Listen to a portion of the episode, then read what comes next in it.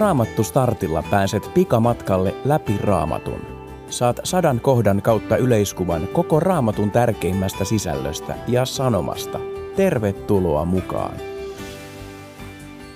Raamattu startin on tehnyt Raamatun lukijain liitto ja lukijana on Pekka Laukkarinen. Jeesus, Messias, syntyi keisari Augustuksen hallintokaudella Palestiinassa, joka oli tuolloin Rooman valtakunnan itäinen osa. Jeesuksen julkinen toiminta kesti pari vuotta ja siitä on kerrottu paitsi Uudessa testamentissa, myös roomalaisissa ja juutalaisissa lähteissä. Jeesus ei ollut mikään aikansa suurmies.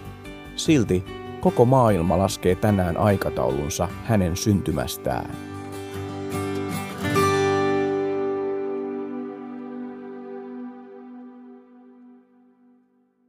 Nyt olemme maailman historian suurimman ihmeen äärellä.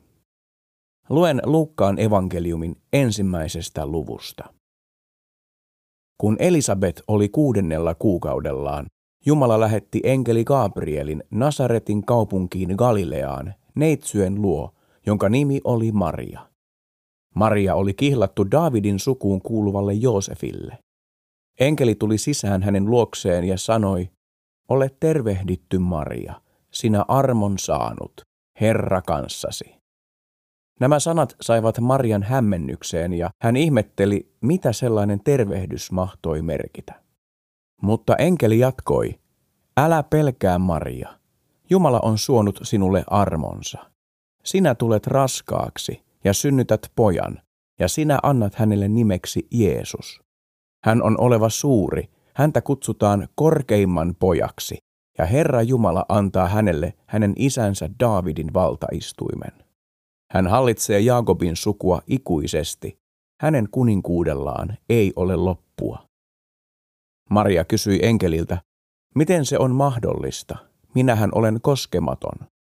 Enkeli vastasi, pyhä henki tulee sinun yllesi, korkeimman voima peittää sinut varjollaan.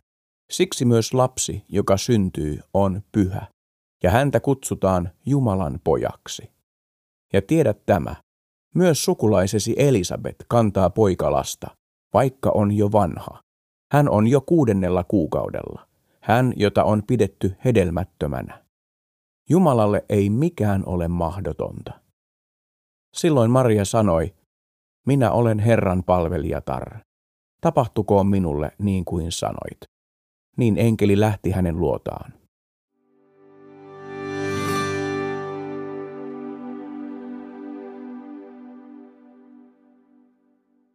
Jumala valitsi työtoverikseen taas kerran ihmisen, joka ei voinut ylpeillä omilla saavutuksillaan. Maria oli tavallinen nuori tyttö, joka luotti Jumalaan. Häntä ei pakotettu yllättävään tehtäväänsä, vaan hän sai esittää kysymyksiä ja epäilyjäänkin. Jumala nimesi Marjalle heti tukihenkilön, Elisabetin, joka myös oli ihmeellisellä tavalla raskaana. Elisabetin raskaus oli Marialle vahva todiste siitä, että enkelin puhe oli ollut totta.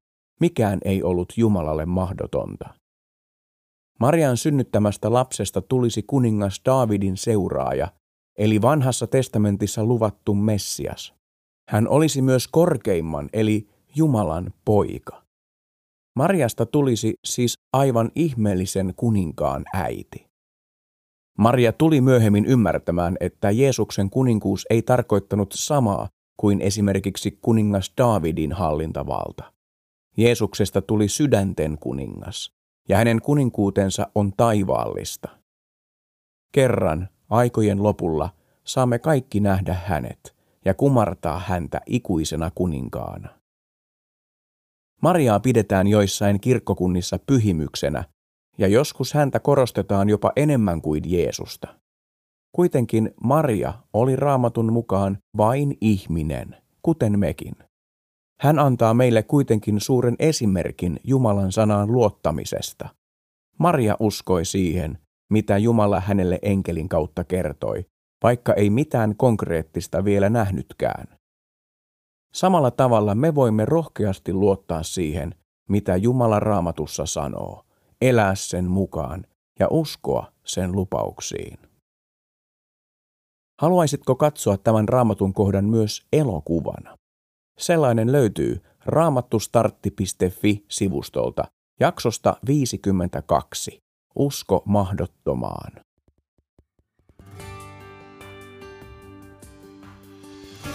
Mieti vielä.